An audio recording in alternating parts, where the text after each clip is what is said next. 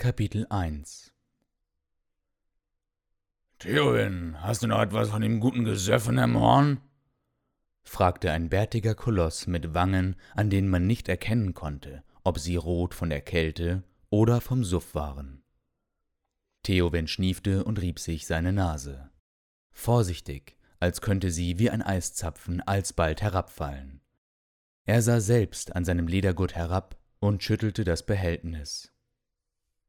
Nicht genug für uns zwei, erwiderte der Mann mit dem vernarbten Gesicht. Er hatte sich einen Bart stehen lassen, welcher bis zum Kopfhaar hinaufreichte, und dennoch sah man dieses hässliche Gebilde in seiner Fratze. Er genoss die kühle Luft, sie hielt ihn wach und trieb ihn an, weiterzulaufen, um sich dadurch aufzuwärmen. Zudem bildete er sich ein, dass sein Gesicht weniger schmerzte, seit sie in den hohen Norden gekommen waren. Zu frisch schienen die Verletzungen auf seinem vom Feuer geküssten Fleisch. Dennoch war er froh, dass es wenigstens nicht eiterte.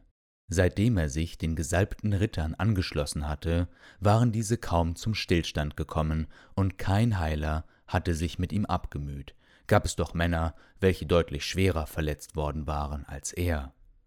Gesalbt war er zu allem Überfluss nicht, also stünde er auf der Warteliste mit ziemlicher Gewissheit auf keinem der oberen Ränge. Du Gierschlund, fauchte der Bär von einem Mann neben ihm, versetzte ihm einen Klaps auf den Rücken und begann dann herzhaft zu lachen.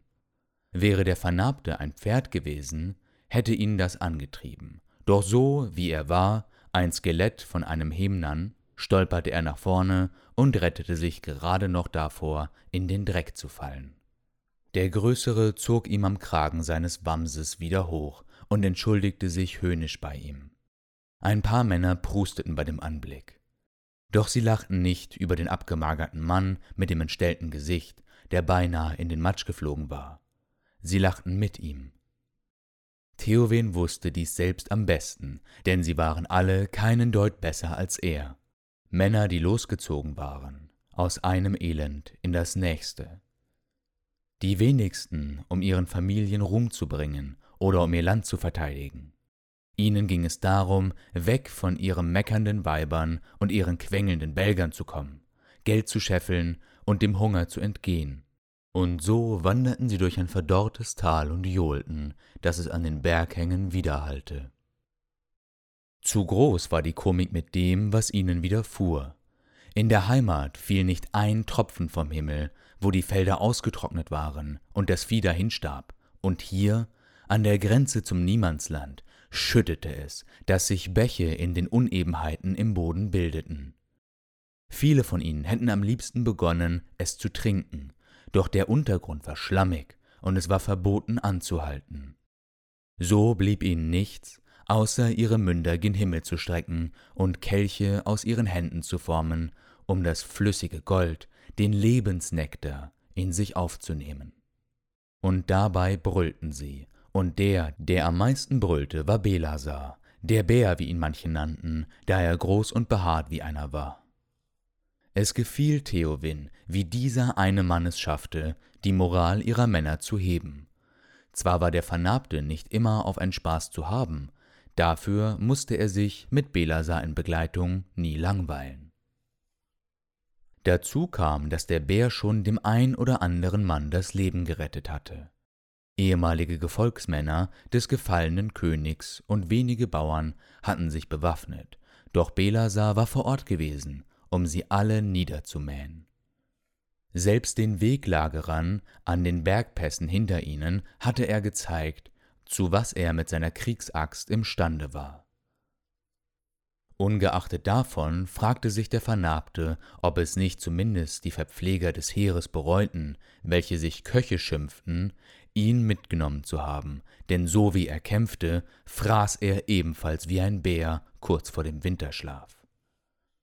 Für die langen Wegstrecken, an denen kein Lager aufgeschlagen wurde, teilte Theowen seine Ration mit dem großen Mann. Er benötigte eine gierige Menge, und zudem erhoffte er sich dadurch, in der Gunst von Belasar zu stehen. Womöglich würde sich dies irgendwann bezahlt machen. Theowin, was denkst du? sprach der große Bärtige mit gesenktem Haupt, auf welches ohne Pause der Regen niederging. Werden wir noch einen Kampf vor unserem Ziel erreichen? Ein wenig die Eier schaukeln und etwas guten Met trinken, klingt auch verlockend. Er zwinkerte dem Schmächtigen zu. Du weißt, diese nordischen Getränke sind eher was für dich. Ich bevorzuge Wein aus dem Osten. Belasar machte eine abfallende Geste mit einer seiner Pranken. Dann soll es eben das sein, mein Bruder, aber es geht mir nur um den Gedanken.